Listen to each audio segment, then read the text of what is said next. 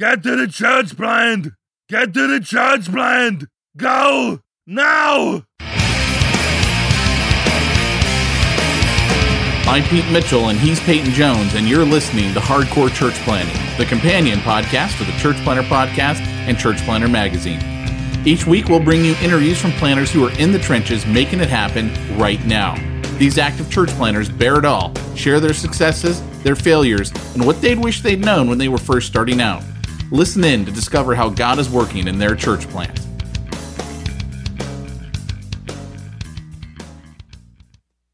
You know, when I have a large project at home, sometimes it makes sense to do it by myself. At other times, I actually save money in the long term and have a much better solution if I use an expert. It's really not that much different with church planting.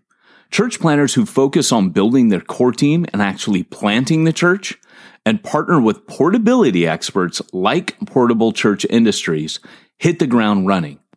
Yes, you may have to raise more funds up front, but let me tell you something. If I could go back in a time machine and do one thing different in all the churches that I planted, I would go back and have invested that money in Portable Church and all of the super cool kit that they give you to make the volunteers and their lives much, much easier. Trust me, your volunteers will feel invested in and they're going to give you more of what they got.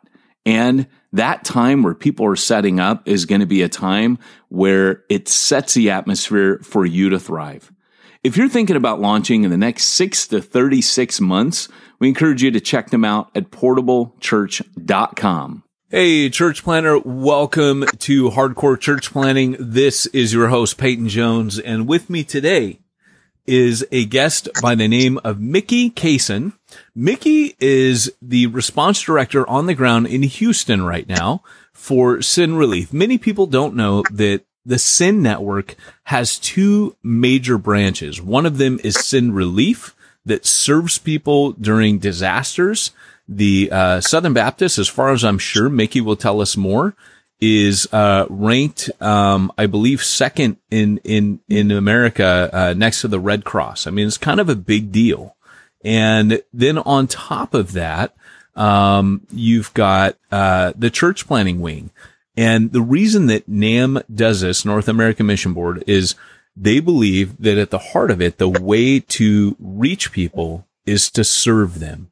And so uh, Mickey's going to show where I was wrong on that and how I've gotten it all backwards. And he's going to unpack what Nam really thinks. But that's my take on it. That's why I got him on here. And hey, this is my show, dang it. But uh, anyways, Mickey, welcome onto the show today. Well, thank you. I'm honored to be able to be here and share with y'all. I'm really excited about what God is doing Send Network that has been working and, and is beginning to function fabulously. A lot of things are going on there.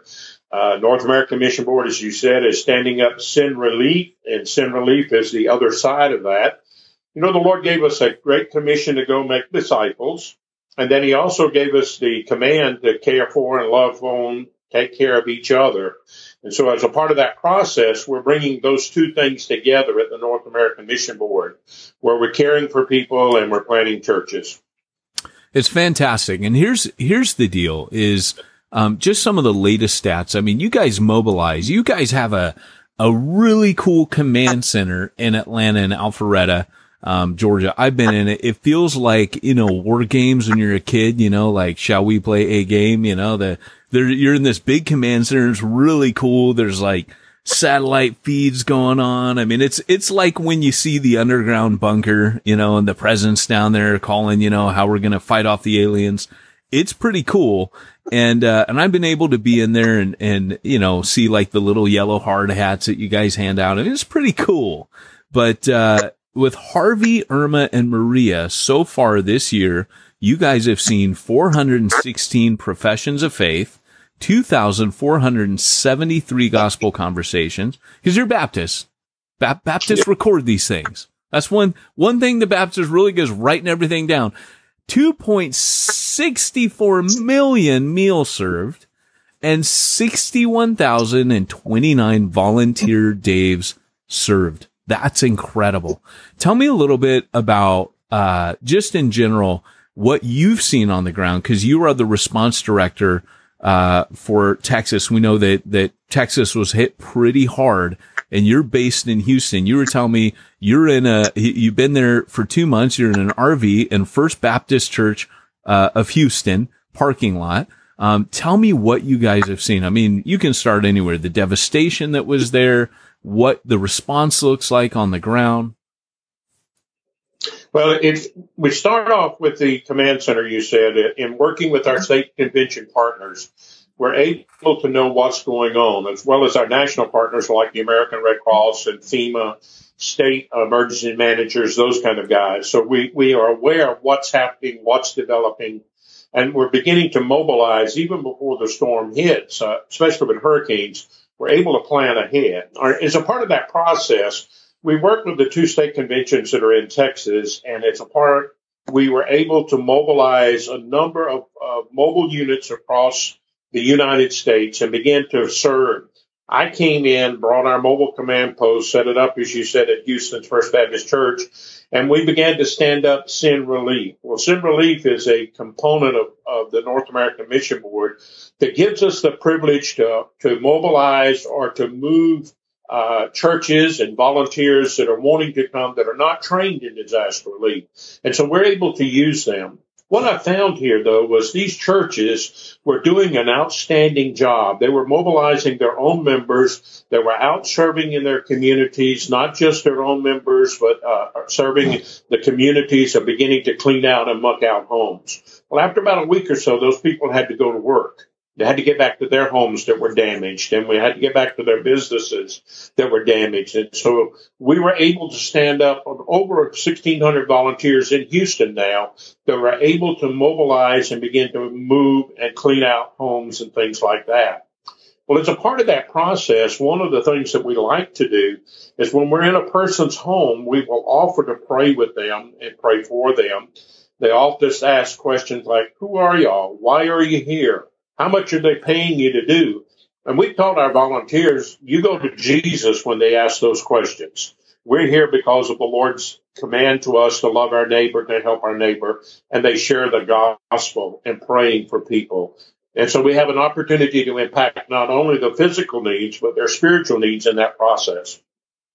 One of the things that often happens is we're privileged to be the first ones to hear their stories, what their events were like. I was talking to one of our team leaders today. They were talking to a mother and a seven year old child that had to be lifted out by helicopter when their community flooded and picked off their roof by helicopter. Those child, that child and that lady had a, a uh, tremendous story to share.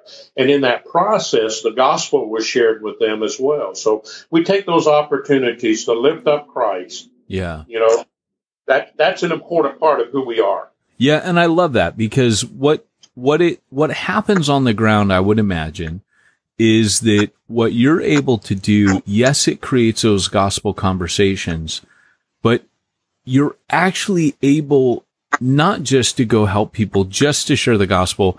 You actually become literally the embodiment of the grace of God to these people. Like, even yes. if all you've done is feed them, Jesus says, you've done that for me. Even if yes. all you've been able to do is put clothes on their back, Jesus says, you've done that for me. Not only is it done in his name, but it also is a picture to the world of what Christianity is. And let's be honest, we've got a bad rap. There's bad branding out there. This is a rebranding, but it's biblical Christianity. It is literally what the church did in Rome and in Jerusalem. You know, Paul, Paul, when he goes on his journey, he collects money for relief for the famine. You know, I mean, people don't realize the social implications of the gospel, yes. but probably my favorite thing is that when this happens on a local level, like let's say in Texas, or let's say it hits somewhere in Florida, or it hits what your team is able to do, and, and correct me if I'm wrong, I'm sure you can unpack this, but what you're actually able to do is to provide localized mission opportunities for the everyday average believer because really that's what you guys do. You, you go into an area and you don't go, right, we've got, we've brought with us 12,000 people. You're utilizing the volunteer workforce of the local church in that area. So it's actually building and sustaining and starting local relationships for the church to be the church in that community. Is that right? You're, you're exactly right. And it's happening multiple times. There is not only the fact that we are we're here from other parts of the country, but the eyes and ears and the knowledge and understanding of the community is in those local churches that we're involved with or that we're working and partnering with. And so they give us great insights. Now we become a tool for them as well in that process as we find those professions of faith, we turn them over to local churches that have the opportunity to follow up with them. When that happens, they become assimilated into the church. And many times, if we've got skilled church planters that are a part of the community or part of the local area that we're working with, they're able to go back in and start churches in areas that churches are not there. Anecdotally, I can share with you that there were seven churches started in New York and New Jersey coming out of Hurricane Sandy's response. Mm. And so it's, it's where local churches, associations begin to capitalize we were housed in Sandy for a while uh, in a uh, evangelical free church on Long Island. And so part of that, we worship with them. We we were a part of their uh, Bible studies, things like that. Our church planter went back to them, and in their fellowship hall started a Baptist church. Yep. And that Baptist church now has transitioned out of their fellowship hall into their worship center at a different time than theirs. So we're partnering even with an EV Free Church to start a Southern Baptist church in that environment. And it's interesting to watch those dynamics where people that have a kingdom perspective with a capital K, yeah. they can do things that we're going to capitalize with assimilating individuals. Now, I'll tell you, the thing that breaks my heart is I go into communities and I see where volunteers have won people to Christ through their work and their witness, and local churches never follow up on them. That crushes mm. me to think about that, that, that there's, you know, we hand them prospects. We've introduced them to prospects. Uh, those kind of things begin to happen. And if they're not followed up on, they're not assimilated into churches. So that's right. the part that breaks my heart. But the, the, the part that I rejoice with is that there are sharp people that are beginning churches out of those experiences that were horrible for a lot of people, but they found the gospel and now they want to be a part of the body of Christ and uh, be a part of the worship and Bible study. That's fantastic. And you know, it, it's funny the the six points of separation on this because I planted a church in the heart of Long Beach, not too far from when the Send conference uh, went on, just two blocks away. And the gentleman who actually uh, is now leading that is someone by the name of Chris Langham. Chris planted a church after the New Orleans disaster years ago. And it was funny because he was not a Southern Baptist. He actually was brought into the Southern Baptist when I handed off the church to him. And, but he just recently, I put him in touch with someone who is involved with the Send Relief and he disclosed, he said, you know, my church that I planted actually was largely a result of the work of Send Relief. And he goes, I am so impressed with those guys. So it was, it was kind of like things coming full circle. And now here he yep. is in Long Beach at an SBC church, but just kind of funny, man, how, how that works out that here was a guy that was a Christian, but you know, he plants a church that really the, the SBC has gone and paved the way. Tell me a little bit on the ground. What, uh, what you're what you're able to why is Send Relief such a powerful opener for the gospel what is it that happens psychologically spiritually emotionally uh, with the people that are turning to christ well there's uh, often uh, people i've had say to me recently in the last couple of weeks you're an answer to my prayers you people coming in and helping me is an answer to my prayers. I have others that have said, you know, I thought God had forgot about me. I, I, I just had no idea that God still cared for me. And then when our volunteers step into their homes and begin to share with them and begin to love on them and begin to do the work that they need to begin to recover, it, it just brings a different dynamic. Uh, you hear their story, you pray with them, you share the gospel. There are those that say, Well, I'm already a Christian. I did this years ago, but I need to get back in church. And y'all inspired me to do that. So those things begin to happen. Uh, and, and it's, it's, the answer to prayer. You're, you're a, a, a valuable tool to me. Uh, you've reminded me of God's love. Those kind of things our volunteers are hearing. Right. Every night, sharing stories. Uh, the volunteers get together and they share those stories of how God has impacted them as a result of their ministry. That's the other side of this is the fact that we are winning people to Christ, but you're finding people that say, I found my mission now. Yes.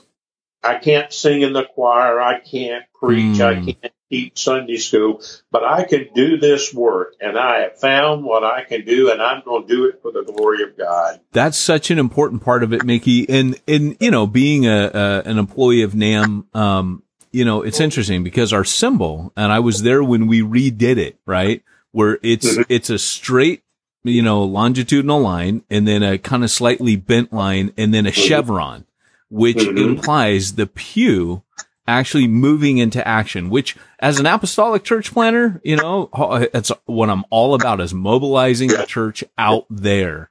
So that is, that is a very, like, I'm so glad you brought that up because that is huge that Christians in that area are going to suddenly be awakened. Their gifts are going to, their gifts of compassion and helps and giving, all these things get awakened and they can't, they can't ever look at their community the same. They, here were these strangers that God put them in a crash collision course with. Yes. And I would yes. imagine, cause I've, I've been on trips like this, I would imagine that when your people are standing around that they're breaking down and crying. It's not just the, the, the people that are outside the faith. I would imagine that tears are flowing as people are experiencing God's grace and then yes. becoming channels of it. That, that's, that's yeah. a holy moment right there.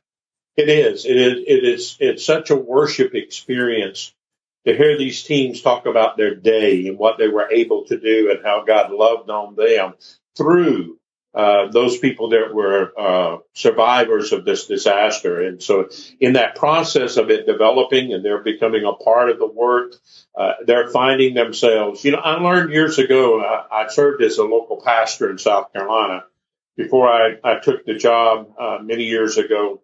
23 years. I just retired, but at 23 years ago, and I learned if you release God's people to do God's work, God's in it.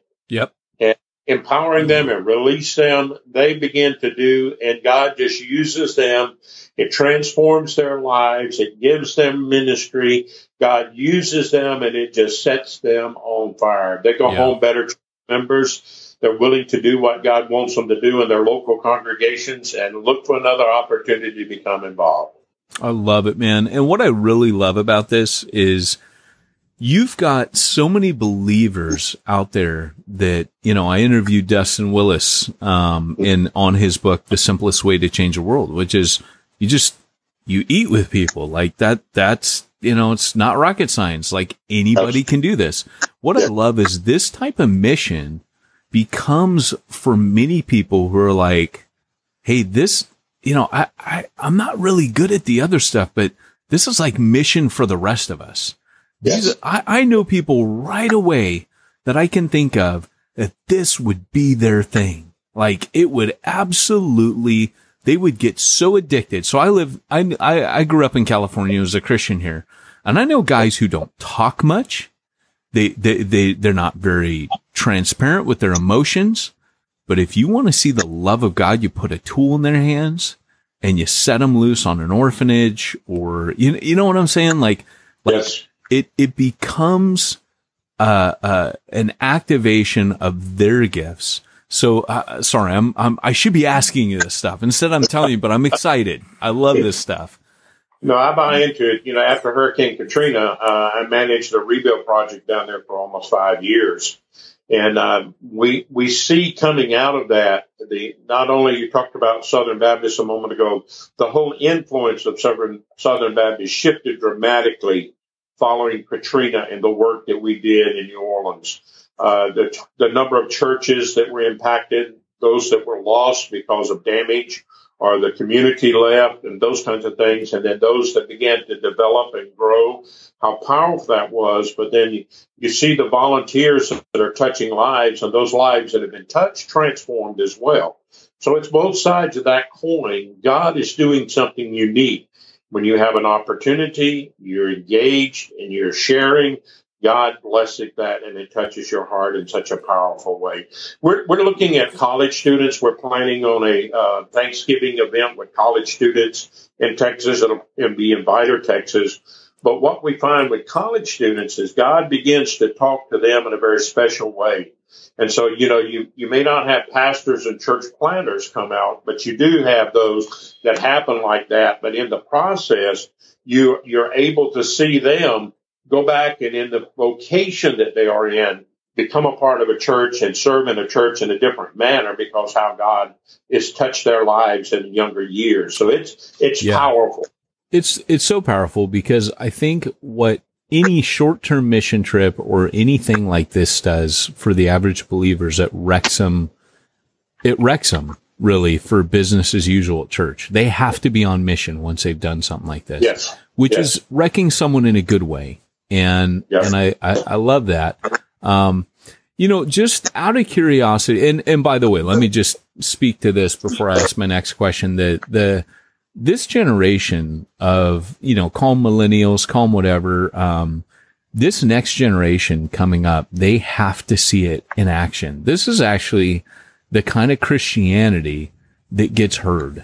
If you want to be listened to today, you have to earn it, right? Like this generation's like, Hey, talk is cheap, right? We're in the age of social media. Like you gotta, you, you can't just put, oh, my prayers in love with you on Facebook. Like that means nothing, mm-hmm. you know? It's kind of like where James says, Hey, you can't just say to someone, be blessed and well fed, you know? And he goes, go help them, you know, go do something. And I think this generation, they're the show me generation. They're the yes. generation saying, now that's a, particularly those college students, you will probably get unsaved college students coming out to that that end up going, okay, this is Christianity. I get this. Yes, you're exactly right. We see it time and time again when they come with a college group.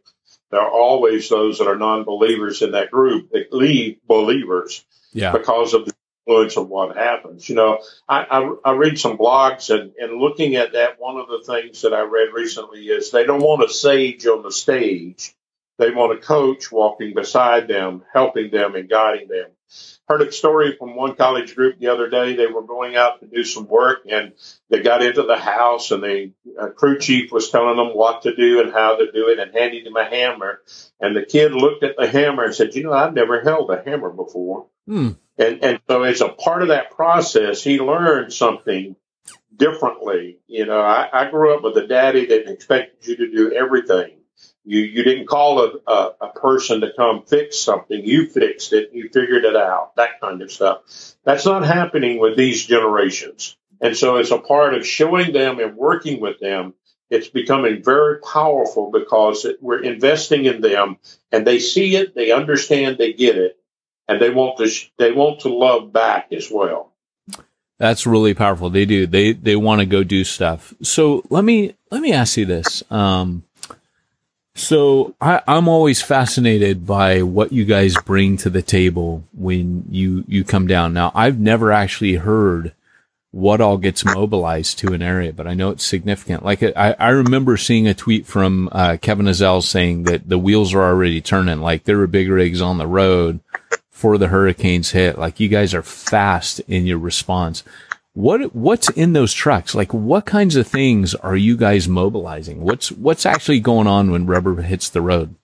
Well, you have a number. You know, we, we in the fleet that we work with, there there's about 1,600 mobile vehicles Whoa. nationwide. You have kitchens that will produce 30,000 meals a day on a parking lot. You know, then then you've got uh, trailers that have chainsaws and equipment to do uh, cutting debris off of houses and out of driveways and off of roads and things like that. You have the tools that do mud out where you clean out. We have shower trailers so we can set up a showers on parking lot that our volunteers can have showers. We, you know, we have laundry trailers. We have mobile command posts that gives us the ability to communicate with internet, telephones, all those kinds of things. It gives us that capacity as well. You have equipment, uh, the tools, uh, that are needed. So you just keep going. The satellite dish on top of the truck, all those kinds of things are a part of our fleet that we're able to use. But they also bring roll roofing. Uh, it's the things that you can use to temporarily patch a roof until a permanent roof can be put on a house. So there's not continued deterioration in the home. Right. So, you know, you have buckets of hope, we call it. Materials that are inside of a five gallon bucket can be used by a homeowner to help clean their home and begin that process. You have Shockwave, which is a, a branded product that gives us the ability to mitigate mold in a home. When you have a flood, you have tremendous amount of mold. You oh, tear it out. I know that. I, I mean, I haven't had this kind of flooding, but I just had my house flooded. Yeah. I know this. that black mold, you know, it can be deadly for people Yeah. with lung diseases and things like that. Well, literally, we bring truckloads of that in that we can mix it and then spray it into the homes to kill the mold. Uh, you know, all that kind of a things, the equipment that's needed to not only mud out. Long term, then you move into the rebuild aspect. We're not there yet in that process, and and depending on what I've got meetings next week to begin to look at that, but that that's another whole component that can happen into the future. But I mean, those are the kind of things that are in the equipment. Water, um, you know, bottles of water that can be used. You know, the, on and on I could go with those kind of resources that come in. Okay, awesome. So, okay, so um, looking at all those things, um, what has been, you know, because you're really, in many senses, um, you are a missionary. I mean, that you know, living in an RV, you know, traveling, hitting the road, you're you're a you're transcontinental missionary here. Um, what are some of the ways, you know, because church planters, I, I like that there's these two halves. You know, Send Network has the Send Relief and then the the the church planting branch. Um, how do these work together? If if if I'm talking to a church planter in his first year, um, what can he do when he's watching the news and he's thinking, "Well, I'm planting my church, but you know, how can I get? How do what do I do? Like, how do I help Send Relief?" And he's he's on the other side. Let's say he's in California or Oregon, and he's he's nowhere near you know where the action's happening. What what can a church planter do? Well, you can always get a team, uh, five, eight, 10, 12, 15 people. I mean, we've had them as high as last week. We had a team of 60 people come in, but you can get a team come in and spend three, five days with us, something like that, where we will assign you the opportunity to work in homes, to do the type of work that is needed. That's one thing that you can do, but you can pray, literally pray for the gospel conversations that need to be taking place and that can take place. Uh, there's always the opportunity of giving and sharing and the resources that are needed. I mean, you know, it's pretty expensive to do the kind of work we do. Uh, one roll of plastic that would be the roll roofing can cost $190. You look at the, the shockwave, a truckload, and we use truckloads of that. You know, that's over $200,000. I mean, you just start multiplying the kind of resources we need at the cost that we need it. Uh, those kind of things are there. So the financial, the praying, and then the going, coming on to be a part of us as well. Uh, those are things that we can do. If you're in the community close by, come join us. Walk with us day in and day out. We had one that worked with us in New York. When we left, he donned one of the gold shirts that we had, were wearing at that time, went back into the communities and doors opened in the community that had never opened before Right. that he can have conversations with them. So there's a lot of opportunities there as well. Right. That's excellent. Well, hey, one of the things that we always do, Mickey, is we always kind of pit, uh, you know, each of our guests against someone else in the church planting world.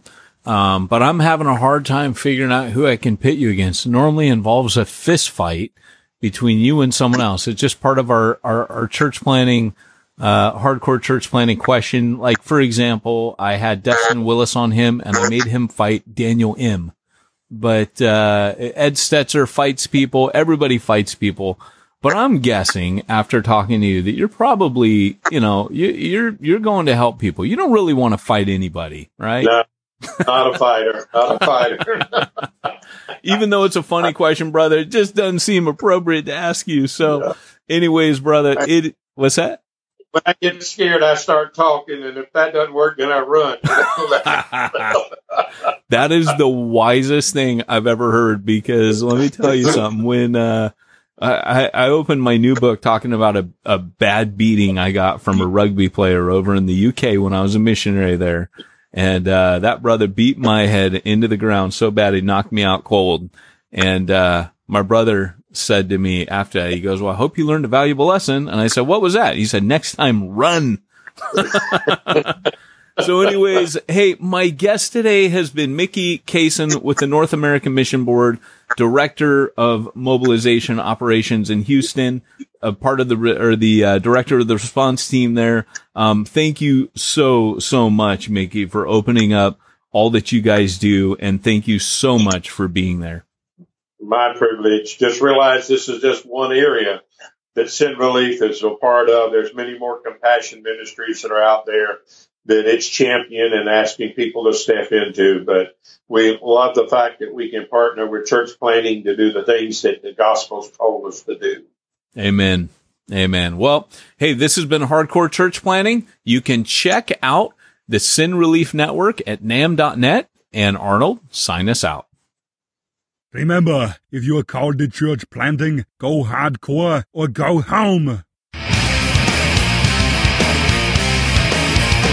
You've been listening to Hardcore Church Planting. Hardcore Church Planting has been brought to you by the Church Planter Podcast and the Church Planter Magazine, which is available in the App Store for both Apple and Android devices. If you like this episode, leave us a positive review. If you didn't like this episode, we'll be happy to give you your money back.